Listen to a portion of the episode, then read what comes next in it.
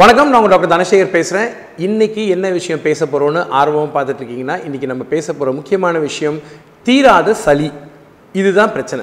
So நிறைய பேர் பார்த்திங்கன்னா ஒரு ஒரு மாதத்துக்கு ஒரு குழந்தைங்க வந்து ஒரு இரநூறு பேர் சளியோடு வராங்கன்னு பார்த்தீங்கன்னா இதில் தீராத சளின்னு வர்றவங்க ஒரு இருபது சதவீதம் இருக்கலாம். அதாவது பேசிக்காக இந்த பிரச்சனை என் குழந்தைங்க இன்னும் சளி சரியாகவே இல்லை சார் இதெல்லாம் ப்ராப்ளமாக இருக்குது என்ன சார் பண்ணலாம் அப்படின்னு கேட்டு நிறைய பேர் வராங்க. ஸோ இந்த குழந்தைங்கக்கிட்ட வந்து இந்த பெற்றோர்கள்கிட்ட ரொம்ப கூர்ந்து கேள்விகள் கேட்குற பட்சத்தில் நமக்கு கேள்விகளுக்கான விடைகள் கிடைக்கும். மொதல் விஷயம் என்னன்னு கேட்டிங்கன்னா குழந்தை நைட்டு தூங்குறப்ப எப்படி தூங்குறாங்கன்றது பார்க்கணும். நிறைய குழந்தைங்க வாயை திறந்துட்டே தூங்குவாங்க. அப்படின்னு. அந்த மாதிரி வாயை திறந்துட்டே தூங்குறாங்கன்னா குழந்தைங்களுக்கு மூக்கடப்பு இருக்குதுன்னு அர்த்தம். அந்த மூக்கடப்பு இருக்கிறதுனால தான் குழந்தைங்க வாயை திறந்துட்டே தூங்குறாங்க. இது மொதல் விஷயம். ரெண்டாவது விஷயம் என்னென்னு கேட்டிங்கன்னா சில குழந்தைங்க நல்லாவே குரட்ட விடுவாங்க. இந்த மாதிரி கொரட்டை விடுற குழந்தைங்களுக்கு தீராத சளின்றது ரெண்டாவது விஷயம். மூணாவது விஷயம் என்னன்னு கேட்டிங்கன்னா குழந்தைங்க நைட்டு தூங்குறப்ப காலையில் ஜொல்லு அப்படியே சைடில் வடிஞ்சிக்கிட்டே இருக்கும் ரெண்டு பக்கம் ஜொல்லு வடிஞ்சு எழுந்துச்சு வருவாங்க இது மூணாவது விஷயம்.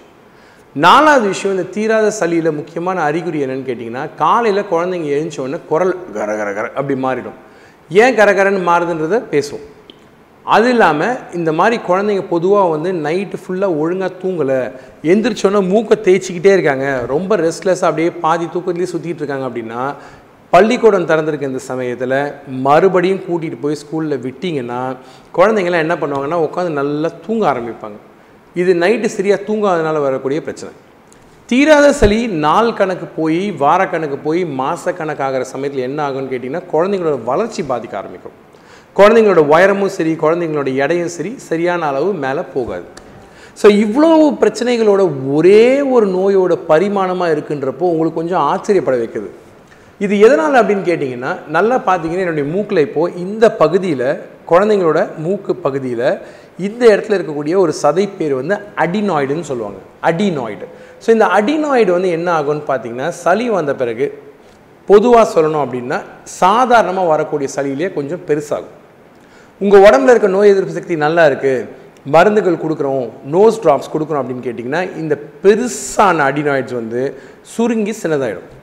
ஸோ இந்த மாதிரி சின்னதாகக்கூடிய இந்த அடினாய்ட் கிளாண்டை நம்ம எப்படி மறுபடியும் பழைய நிலைக்கு கொண்டு வரணும் அப்படின்னா நீங்கள் எதுவுமே பண்ண வேணாம் தானாகவே நடந்துடும் ஆனால் சில குழந்தைங்களுக்கு பல காரணங்கள்னால இந்த அடினாய்டு கிளாண்ட் வந்து மறுபடியும் பழைய சுருக்க நிலைக்கு வரலைன்னா நீங்கள் சொல்லக்கூடிய இந்த தீராத சளி வரும் மொதல் விஷயம் என்னென்னு கேட்டிங்கன்னா குழந்தைங்களுக்கு மூக்கு கண்டினியூஸாக ஒழுகிட்டே இருக்கும். ஸோ குழந்தை மூக்கை போட்டு தேய்ச்சிக்கிட்டே இருப்பாங்க.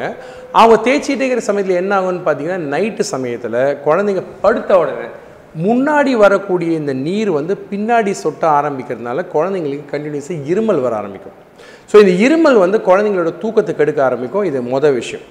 ரெண்டாவது விஷயம் என்னன்னு கேட்டிங்கன்னா மூக்கு வழியாக மூச்சு விட முடியாத குழந்தை வாய் வழியாக மூச்சு விடுறதுனால குழந்தைங்களுக்கு நைட் டைமில் கொரட்டை பிரச்சனையும் வந்து சேர்ந்து உட்காந்துருது ஸோ வாயை திறந்துட்டு குழந்தைங்க தூங்குறதுக்கான காரணமும் அதுதான். பகல் டைம்லும் அவங்க வாய் வழியாக தான் மூச்சு விடுவாங்க. ஆனால் நம்ம கவனிக்கிறது கிடையாது. என்னது? அவங்களுக்கு பழக்கமாயிடும். நைட்டு சரியாக தூங்காத குழந்த என்ன பண்ணுது? காலையில் ஸ்கூலுக்கு போனோன்னா அங்கே தூங்க ஆரம்பிச்சிடுறாங்க. ஸோ கான்சன்ட்ரேஷன் சுத்தமாக போயிடுது. அஞ்சாவது விஷயம் குழந்தைங்க வாய் வழியாகவே மூச்சு விடுறதுனால எச்சில் சரியாக முழுங்காததுனால சைடில் ஒழுக ஆரம்பிக்குது. அதனால் வாயில் காலையில் எந்திரிச்சோன்னு பார்த்தீங்கன்னா எச்சில் காஞ்சிருக்கும். ஸோ இதுதான் வந்து இந்த அடினாய்டு அதாவது மூக்குக்குள்ளே இருக்க சதை வந்து சளி வந்த பிறகு பெருசாக ஆனதுக்கான அறிகுறி இதற்கான சிம்டம்ஸ் தான் நீங்கள் பார்த்துட்ருக்கீங்க ஸோ இந்த அடினாய்டு வந்துச்சு அப்படின்னா என்ன சார் பண்ணணும்னு கேட்டிங்கன்னா நான் பார்க்கக்கூடிய பல குழந்தைங்களுக்கு இந்த பிரச்சனைக்கான முக்கியமான காரணம் நான் ஏற்கனவே சொன்ன மாதிரி சளி அதுக்கு அடுத்ததுன்னு சொல்கிறது அலர்ஜி. ஒவ்வாமைக்கு பல காரணங்கள் உண்டு அதுக்கு டஸ்ட் ஒரு முக்கியமான காரணம். ஸோ இந்த மாதிரி இருக்கக்கூடிய குழந்தைங்களுக்கு ட்ரீட்மெண்ட் என்ன சார்னு கேட்டிங்கன்னா முதல்ல ஒரு எக்ஸ்ரே ஒன்று எடுப்போம். மூக்கோட சத அளவை பார்ப்போம். மைல்டாக மாட்ரேட்டாக சிவியரான்றது முதல்ல கண்டுபிடிப்போம். ரெண்டாவது விஷயம் இந்த குழந்தைங்களுக்கு ஒரு பிளட் டெஸ்ட் தேவைப்படலாம். மூணாவது விஷயம் இந்த மாதிரி குழந்தைங்களுக்கு வந்து சாதாரணமாக ட்ரீட்மெண்ட் என்னென்னு கேட்டிங்கன்னா நாசி வழியாக கொடுக்கக்கூடிய மருந்து தான் நாசி வழியாக கொடுக்கறது ட்ராப்ஸ் கிடையாதுங்க. இது ஒரு விதமான ஸ்ப்ரே இந்த பக்கம் ஒரு ஸ்ப்ரே கொடுப்போம் இந்த பக்கம் ஒரு ஸ்ப்ரே கொடுப்போம். காலையில் ஒரு தடவை கொடுப்போம் நைட்டு ஒரு தடவை கொடுப்போம். சாதாரணமாக முதல்ல ஒரு மாதத்துக்கு கொடுத்துட்டு குழந்தைய மறுபடியும் ஒன் மந்த் கழித்து கொண்டு வந்து காட்ட சொல்லுவோம். இது இல்லாமல் சளி நீங்கள் சாதாரணமாக கொடுக்கக்கூடிய மருந்துகள் இல்லாமல் ஆன்டி அலர்ஜி ஒவ்வாமைக்கு அகெயின்ஸ்டாக வேலை செய்யக்கூடிய மருந்துகளும் ஒரு மாதம் கொடுப்போம். இந்த குழந்தைங்களை முக்கியமாக நம்ம மானிட்டர் பண்ணுறப்போ ஒரு மாதம் கழிச்சு திருப்பி வாங்கன்னு சொல்கிறப்போ குழந்தைங்களுக்கு சிம்டம்ஸ் எப்படி இருக்குன்னு பேரண்ட்ஸ் நீங்கள் தான் சொல்லணும். இந்த அறிகுறிகள் குறைஞ்சிருச்சு பெட்டர் ஆகிட்டாங்க அப்படின்னா மருத்துவர் எத்தனை நாளைக்கு மருந்து கொடுக்கணுன்றது மேற்படி டிசைட் பண்ணுவார். இதெல்லாம் கூட முக்கியமான விஷயம் என்னன்னு கேட்டிங்கன்னா குழந்தைங்க ஒழுங்காக தூங்க ஆரம்பிச்சிட்டாங்கனாலே வீட்டில் அமைதி வர ஆரம்பிச்சிடுது ஸோ சளி வந்துச்சு அப்படின்னா சளி வந்து போச்சுன்னா பிரச்சனை கிடையாது. நாள் பட தீராத வலி அல்லது சளி இது ரெண்டு இருந்துச்சுன்னா கட்டாயமாக நீங்கள் மருத்துவரை பார்க்கணும். பத்து வயசுக்கு மேலே தான் சைனஸ் வர ஆரம்பிக்குது. ஏன்னா சைனஸ் அப்படின்னு சொல்லக்கூடிய முகத்தில் இருக்கக்கூடிய இந்த இந்த பகுதிகள்லாம் பத்து வயசுக்கு மேலே தான் ஆக்சுவலாக உருவாகவே ஆரம்பிக்குது.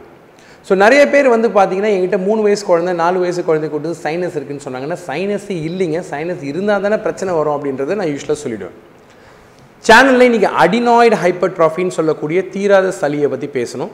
சில குழந்தைங்களுக்கு மட்டும்தான் இந்த பிரச்சனைகளுக்கு அறுவை சிகிச்சை வரைக்கும் போக வேண்டிய அவசியம் வரலாம். அதை பற்றி நான் இன்றைக்கி டீட்டெயிலாக பேச போகிறது கிடையாது. என்னுடைய முக்கியமான முக்கியமான பணி இன்றைக்கி என்னன்னு கேட்டிங்கன்னா இந்த அடினாய்டை பற்றி உங்ககிட்ட பேசி விழிப்புணர்வை ஏற்படுத்தணுன்றது மட்டும்தான். தொடர்ந்து கமெண்ட்ஸ் எழுதுங்க சப்ஸ்கிரைப் பண்ணுங்கள் சேனலில் பாருங்கள் முக்கியமான பல விஷயங்களை தொடர்ந்து பேசிக்கிட்டே இருக்கோம். இன்றைக்கி நம்ம இந்த விஷயத்தை பற்றி பேசியிருக்கோம். அடுத்த வாரம் எதை பற்றி பேச போகிறோம் வெயிட் அண்ட் வாட்ச் அதுவரை சைனிங் ஆஃப் டாக்டர் தனசேகர் வணக்கம்.